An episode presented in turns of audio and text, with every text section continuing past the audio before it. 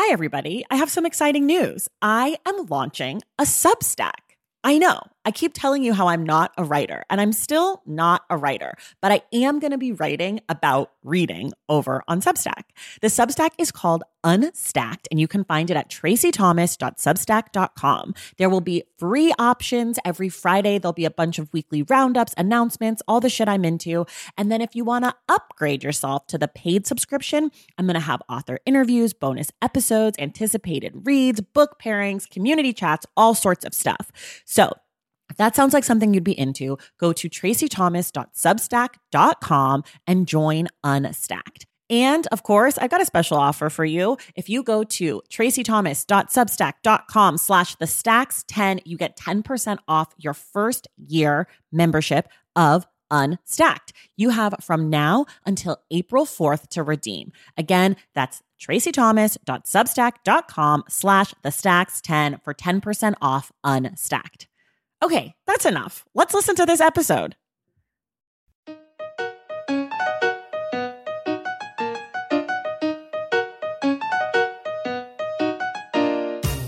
Welcome to the Short Stacks, our shorter conversations with authors about their process and their books. I'm your host, Tracy Thomas, and today I am joined by the wonderful, prolific, and extremely talented Jacqueline Woodson, who is the author of, among many other things, Red at the Bone, which is our pick for this week's The Stacks Book Club.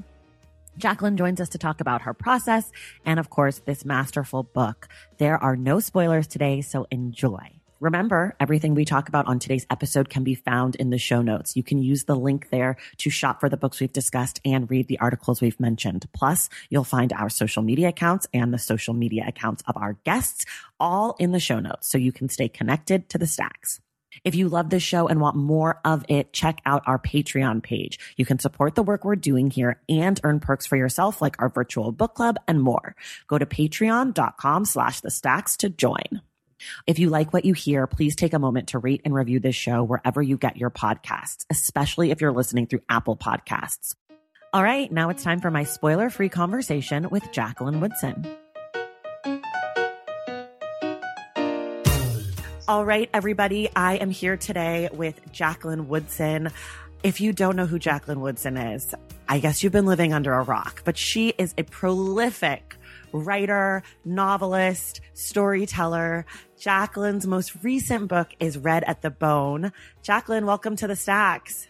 Ah, uh, it's so great to be here. So happy to have you. We always start in the same place. In about 30 seconds or so, can you tell me about Red at the Bone? Oh man, you want me to tell you in 30 seconds? I can't. You can't. I can tell you it's a novel. It took me three years to write it. I can't talk about it in 30 seconds. You could give us like a preview, a tease. Uh, it's the story of three generations of people growing up and coming of age and growing old in Brooklyn, New York. Perfect. Post Tulsa race massacre. Perfect. Perfect. Where did you come up with the idea for this book or how did this book come to you? Uh, I think the inciting incident would probably be in my 20s and learning about uh, the Tulsa race massacre and never having heard about it in school, from my family, from newspapers, and that felt like a deep injustice to me. And um, a lot of times when I'm writing, I think, what if, what if, what if? And I start asking myself all of these questions. And the question I was asking in that case was, um, what if a family that had um, come through the Tulsa Race Man- Massacre, what if their um, ancestors had been part of the Tulsa Race Massacre and they these um, young people ended up in Brooklyn, New York? What would that look like? How would they have gotten there? And I started weaving the narrative of the family. How do you decide if a book that you're writing is going to be a young adult book or a book for full grown adults, or how does that process work?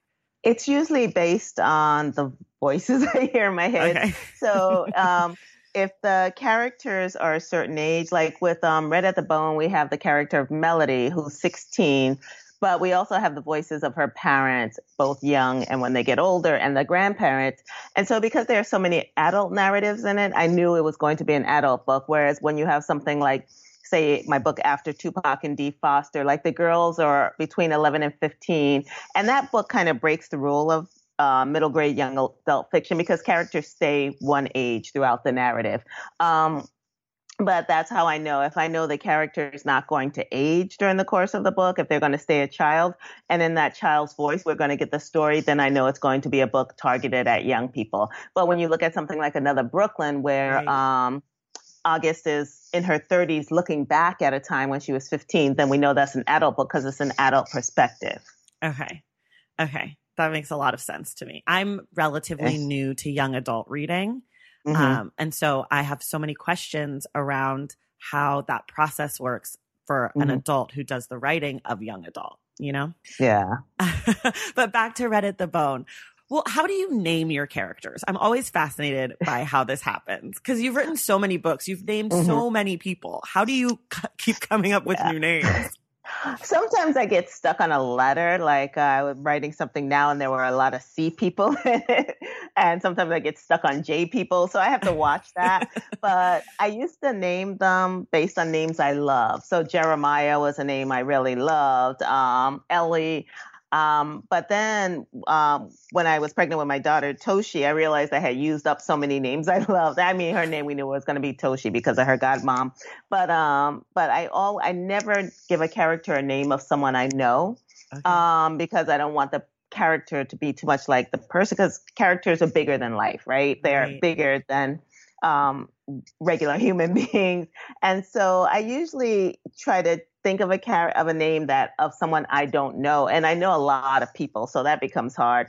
But um, even with the name Melody, I have a good friend Melanie, and I was like, is she going to be Melody? Should I try something really different? But it felt like it worked, and so once I have a name in my head, um, I it starts informing who the character is. Like someone like Aubrey. I don't know any Aubreys, but I knew that for me that name evokes someone who is really sensitive and thoughtful and and loving. Um, and and okay with his position in the world. Um, and the same with Iris. You know, Iris is a goddess and kind of a um, a hellion in this way, and so it it made sense. Right. When I when I saw Aubrey, I thought of Drake wait, wait, wait. Is that why that's, Drake? That's Drake's that's first name, isn't it? Aubrey. Oh, I did yeah. not. I did not know that. I did not. My, I'm sure my daughter's going to be like, "Mommy, how could you not know that?" I still did not know that. I think so. Otherwise, I made I'm that sure up. But right. that's what I thought of when I saw Aubrey. But it could oh. be made up. Uh, um, one of the things funny. that I noticed as a reader reading, I read another Brooklyn and Red at the Bone within a few weeks of each other. And the way that you write Black women, being one, I'm sure, and having spent much of your life around them as we do when we're Black women, you mm-hmm. get at something so subtle and unique about each of about each of the characters who are black women in your book and also the men but as a black woman i was so mm-hmm. connect i felt so connected to that and i just wonder how do you imagine your characters or how do they come to you? Because they feel so real mm-hmm. and unique in a way that oftentimes i find that writers aren't always able to find the subtleties and differences and samenesses between people that are similar. Huh, that's a really good question. Let me see if i know the answer. Okay.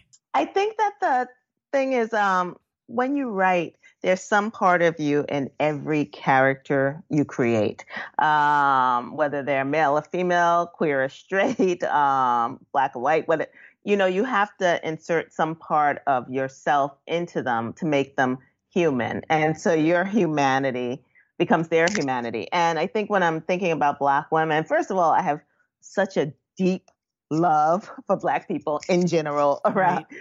Um, and and and so because of that i feel like i can see all of our humanity. Um, and i and i and growing up black growing up as you said around black women and the ways in which we're so similar and so different at the same time and and the nuances of our existences are so important to me and that sense of um, needing to be seen. Like i really want my characters to be seen not just as kind of stereotypes or, or cardboard characters but it's deeply um, rooted in this way.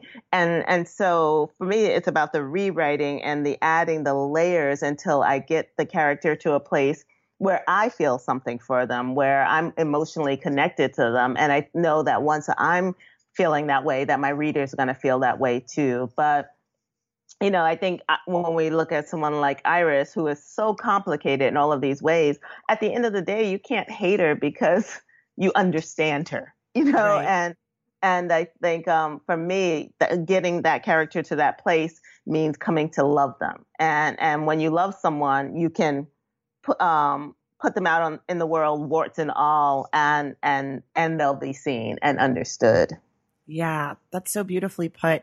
I feel like in Red at the Bone, while there are things that characters do, we're not going to spoil anything today. While there are things that characters do that I didn't necessarily like, I always understood where the thing that had happened before or the reason or the the motivation that they had to do that thing and i think mm-hmm. that's a testament to what you're saying is that as you add the layers to the characters it makes the decisions at least make sense, you know? Because mm-hmm. that's also part of being around people in real life. Someone will do something and you're like, that's such an asshole thing to do.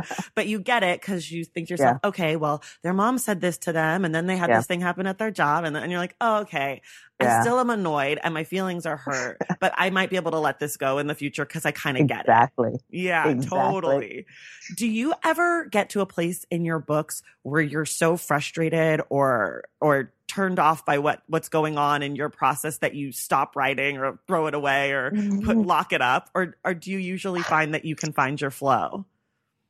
Oh, it's all of that. I, eh, you know, every book falls apart, right? Every book gets to that place where you hate it, even if the day before you absolutely, absolutely loved it. You get to that point and you're like, this is trash. And, and I think the difference between finishing a book and having a whole bunch of half written books in your drawer is pushing past that place of the book falling apart and past that place where it's sucks. It absolutely sucks. Your characters are flat. The story makes no sense. Um, it feels cliched. Uh, and, and that's where the um, big work gets done, right? That's when you have to start scaffolding and figuring out why your characters are doing what they're doing and, and what the story is trying to say. And, um, and how it's trying to say it and what do the characters want and how are they going to get it and asking yourself all of those technical questions but all of those kind of um bigger than life questions too. Mm. so so that you know i've written 30 something books and every single book i write whether it's a picture book or an adult book or a middle grade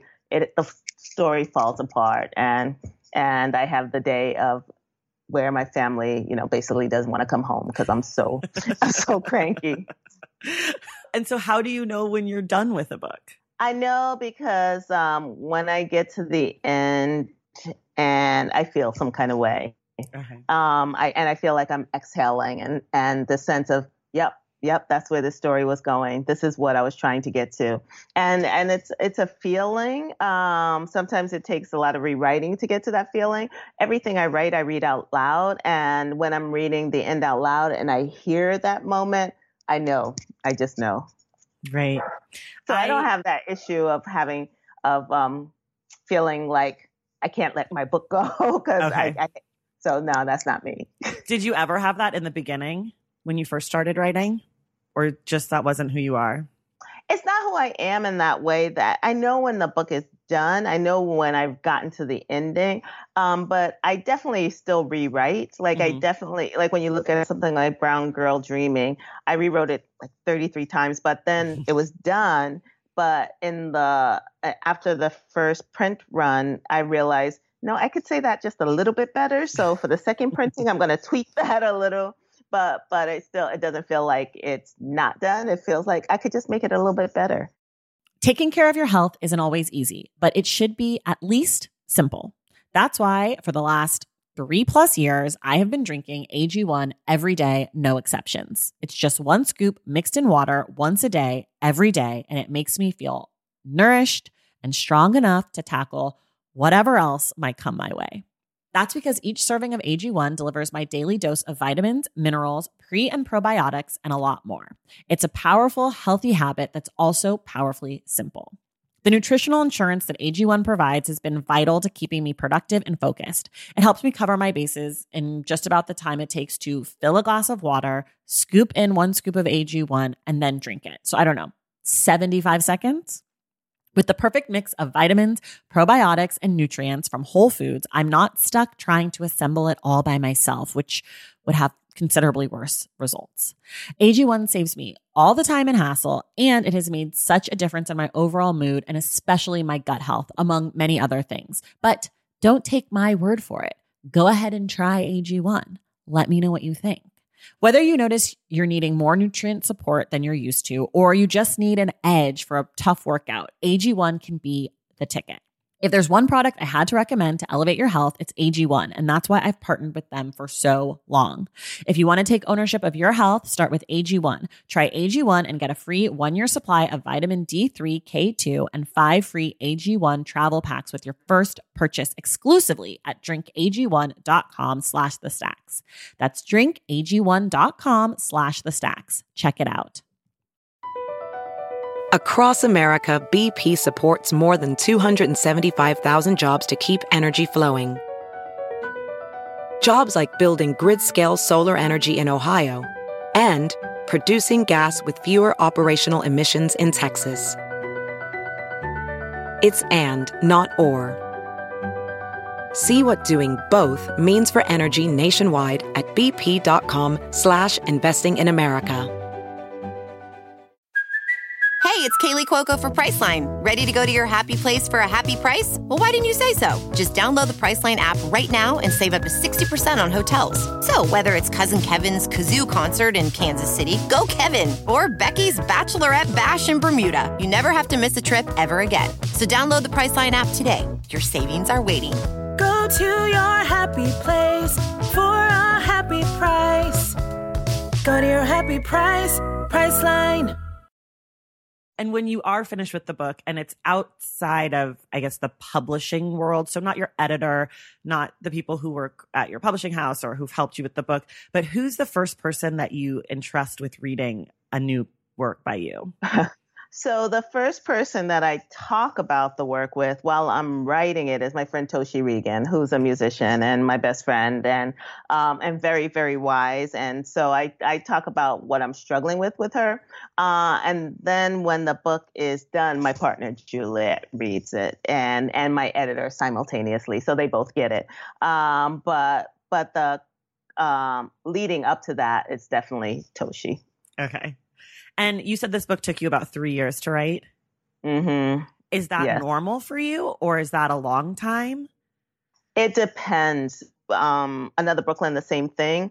Um, Brown Girl Dreaming, the same thing. But then I had books that I finished in a year. I fin- I wrote a book called I Hadn't Meant to Tell You This that took me two weeks. But it depends on how much of the story is already um, inside me, all already ready to be kind of that's already gestating, ready to be born in this way. And some stories are less ready than others, and I have to do a lot to kind of get them on the page. And what do you do? Is it like you do writing exercises, or you just kind of start writing and then start over, or how do you how do you Uh, birth something like that? I I don't know. Was it Faulkner who said, you know, writing is easy. I just sit down at my typewriter and bleed. and I definitely feel like there's a lot of bloodshed in the writing of a book. But I do, I start with a voice in my head, a character. And for Red at the Bone, it was Iris. And I knew that she was going to be a young pregnant woman. Uh, And I knew that it wasn't going, her pregnancy wasn't going to be a tragedy you know so i knew her pregnancy was going to be yet another beginning of something um, and i knew that whatever the book was going to be that it was starting in the middle of something um, so so so those are things i knew and i really wanted to understand them i really wanted to see what I was what my brain was trying to say, what the story was trying to be, and that's where I wrote Iris. I wrote some of Aubrey. I went and wrote Aubrey's mom. Um, I wrote some who I parts love. of Po'Boy. I know, Kathy Marie. Ugh. so and she was hard to unlock. Like she, I kept when when I realized why she was there, aside from being Aubrey's mom and her journey to being Aubrey's mom. Um, when I realized why she was on the page, I was like, duh, like like this makes so much sense. This is so much a part about the interconnectivity of all of them, and and and that kind of um way that you know the almost the ecosystem of family right like um we all need each other in some deeply um ancient way to move forward and and so um and and so it was just writing bits and pieces of all of them and really not knowing how they were going to come together mm. and what the final story was trying to say. And so just trying to um, kind of pull it out of me and, and, and get it onto the page and get them into the world. But yeah, it was definitely a journey. How did you know that you wanted to be a writer? Or was there someone or something that inspired you to want to write for a living? so I've known I wanted to be a writer since I was 7 uh-huh. and and I didn't have, you know, I had books, so I had the library, I had stories I loved, and I was always making up stories, getting in trouble for telling stories. And I had a teacher actually, like I knew I loved the physical act of writing. Like I loved writing my name. I loved just writing words. Um, once I uh, um, cracked the code of reading and writing, it felt like magic, right? Mm. That you could just tell these stories. But um, I had a teacher who said instead of lying, write it down because when you write it down, it's fiction. It's not. Mm. A, and I was like, oh mm. shit, you mean like I, this could be legit? Um, but but I but I, I I didn't have a backup plan. Like writing was the thing I loved, and and um, I knew also that I had to choose something I love because I was going to be doing it right for the rest of my life and I couldn't imagine not writing. Like even if I had to have other jobs, like writing was going to be the thing that kind of gave me life in this way. So so and that was I really, I mean, I wanted to play for the NBA. I wanted to be a basketball player. I thought, um, but I didn't have any other thing that I thought, yeah, this is what I want to do. I, I would lie about it, you know, because my mom wanted to hear different stories. Like I want to be a teacher, I want to be a lawyer. Like, but but it wasn't the truth. so it's always inside of you. And how mm-hmm. do you write? Like physically, where are you? How many mm-hmm. hours mm-hmm. a day can you listen to music? Are you in your house? Are you mm-hmm. eating a snack? Do you have beverages? like set the scene. I always love hearing how different people create the space to write in? So my day starts about 6:45. Um, I get up. Um, my uh, I have two kids. I have a 17 year old and 11 year old. Um, they're out of the house by 7:30. My partner uh, works outside of the house. She's a doctor. She has to go to Manhattan to work. Um, so everybody's leaving my house by 7:30 except the dogs. And then the dog walker comes and takes the younger dog. Then I take the older dog for a quick walk and then the day is mine until about 4.30 or 5 o'clock sometimes even later because both my kids fence so they have to go on to fencing. Um, and usually uh, right now i'm talking to you on the top floor of my house which is my daughter's room because it's right now the quietest because people are working downstairs.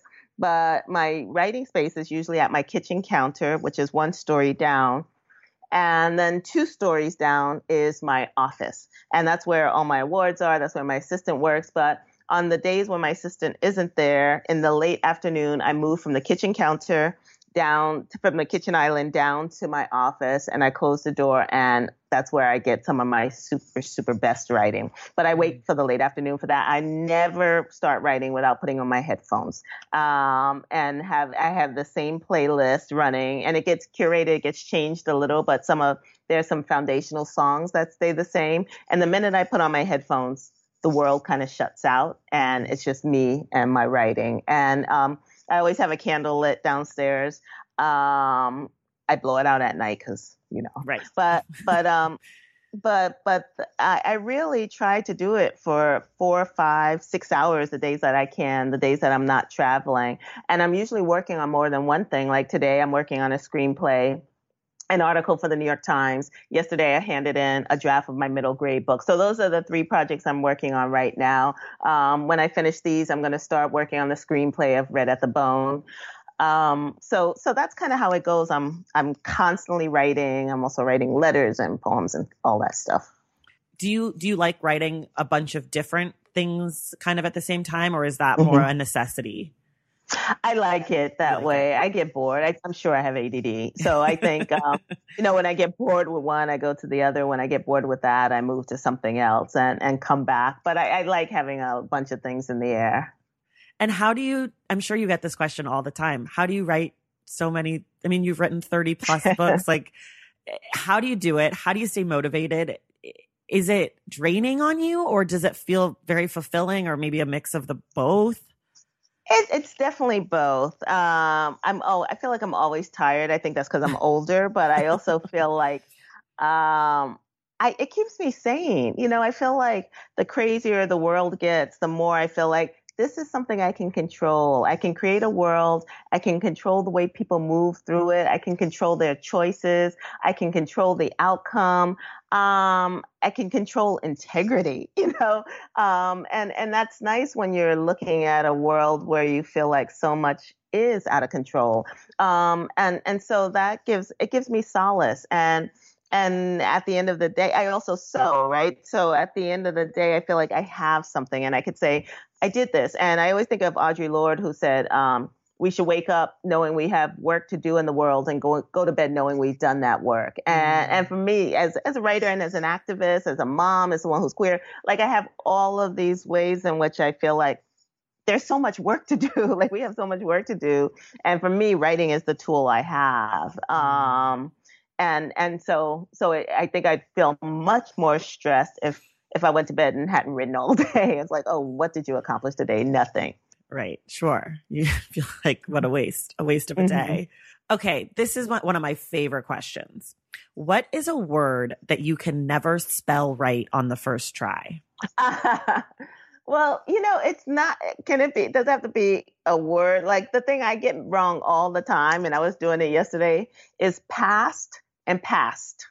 So P A S S E D and P A S T. And I always use them wrong. And yesterday I sat in front of my page for, I don't know, probably 10 minutes. And I'm like, which one is it? Which one is And my editor usually catches it, but I'm like, I want to learn this. This feels so remedial in a way, right? and I get so cranky when people use the wrong forms of your, you know, Y O U R or Y O U apostrophe R E.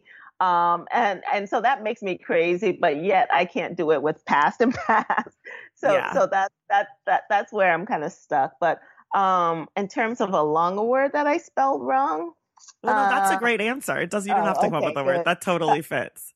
yeah, I feel like we all have those. And I thought of that question because I was talking to someone who I thought was just such a fantastic writer and was, you know, fangirling all over the place.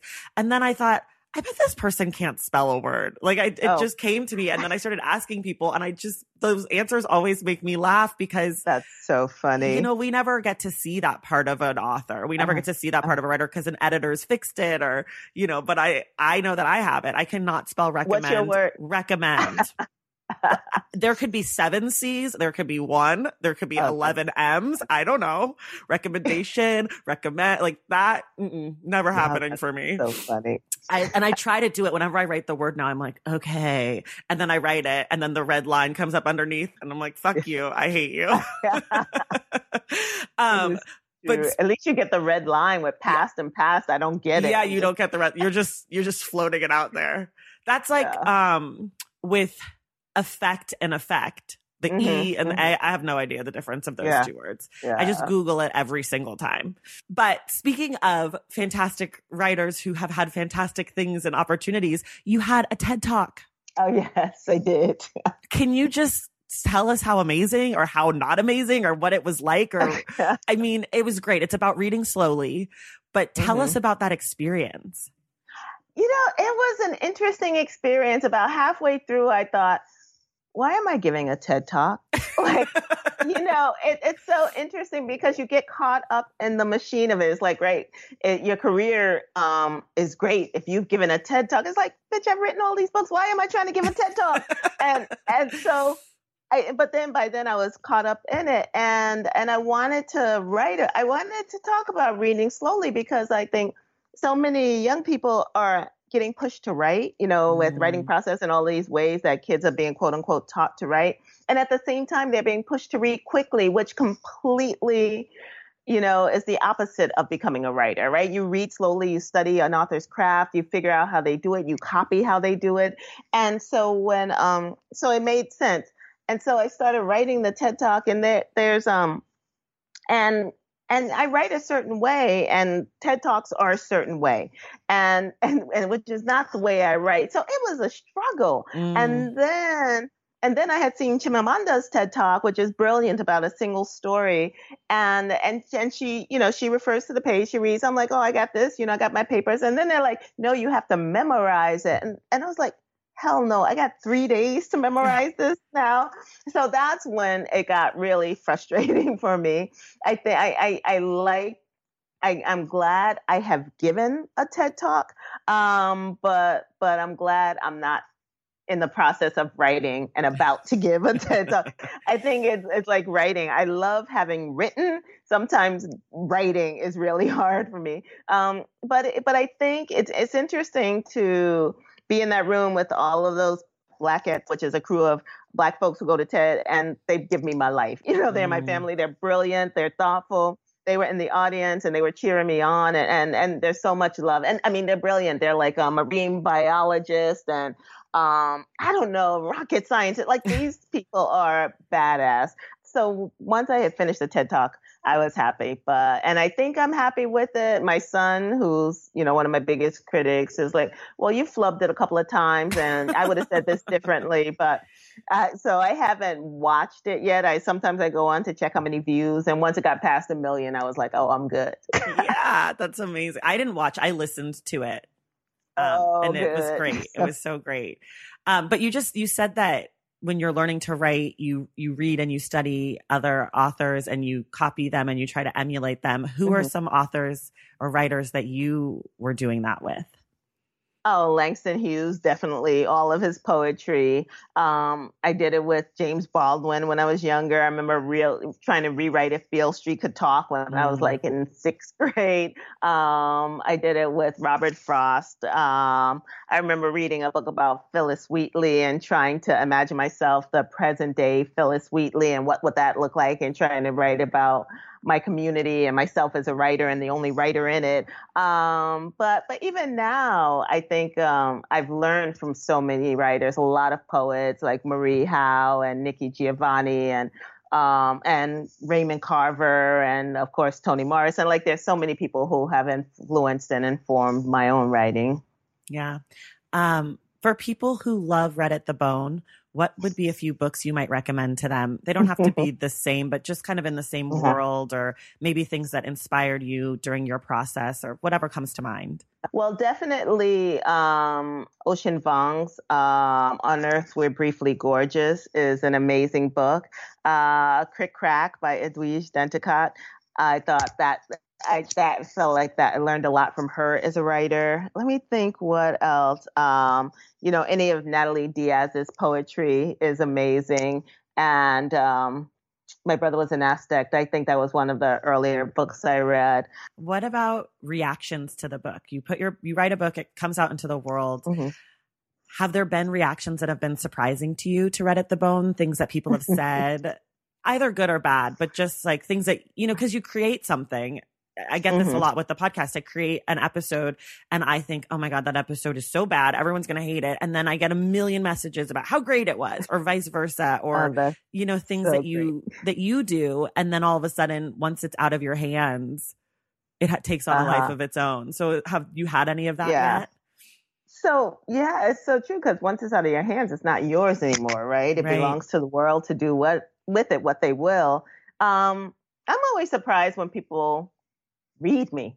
you know, it's just it's just like whoa. I remember I, my favorite was um Ta-Nehisi Coates and and you know he had just um dropped um his book The Water Dancer which is so brilliant. I I read it and I listened to the audiobook that Joe Morton reads and mm. he just takes it to a whole other level. But I remember Ta-Nehisi got my book and he's he he texts me he's like, "Oh, you trying to write one of those books people going to actually finish."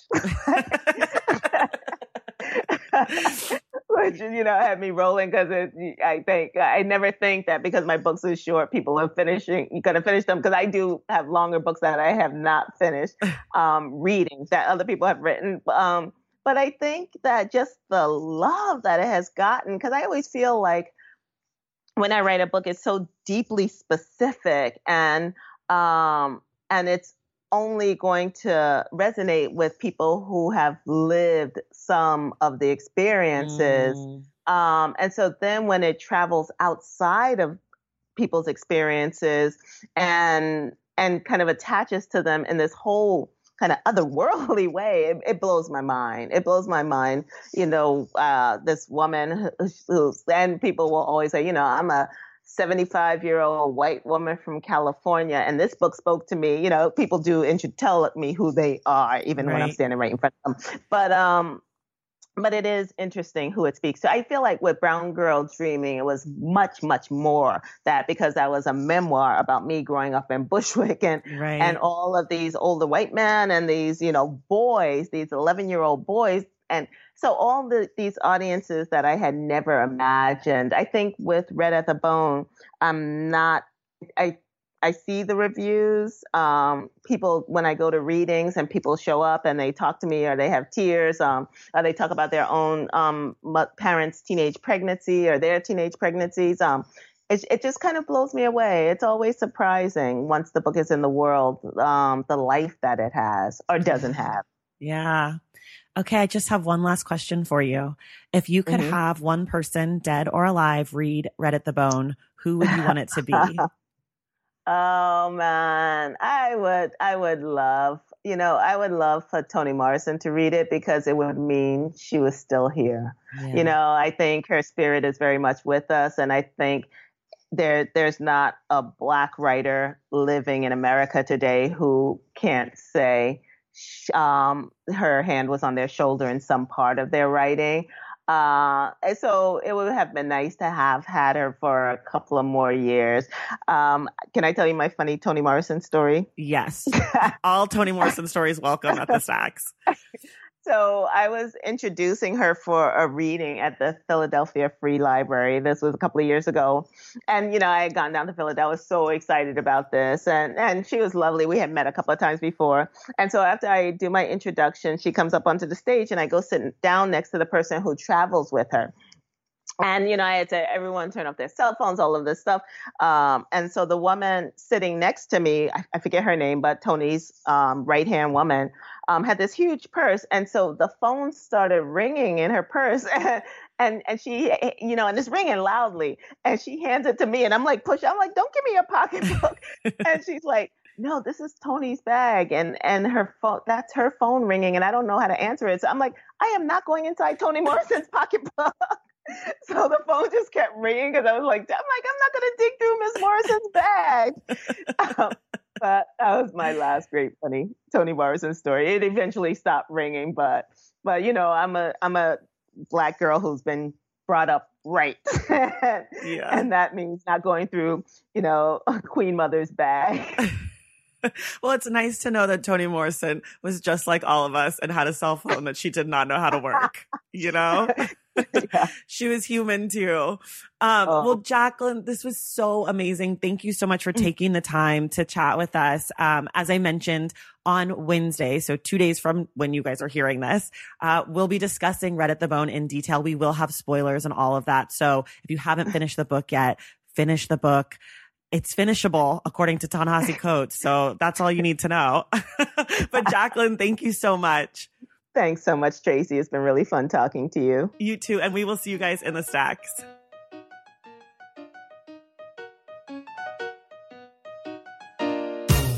Thank you all so much for listening and thank you to Jacqueline for being our guest. I'd also like to say thank you to the folks over at Riverhead for setting up this interview.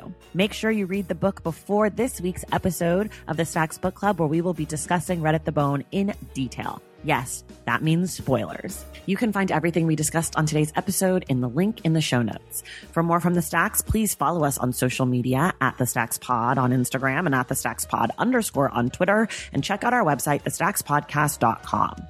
To join the Stacks Pack and get inside access to this show, head to patreon.com slash the stacks. Make sure you are subscribed to this show wherever you get your podcasts. And if you're listening through Apple Podcasts, please take a moment to rate and review the show. Our graphic designer is Robin McCrite, and our theme music is from Tagirijus. This show was created and produced by me, Tracy Thomas.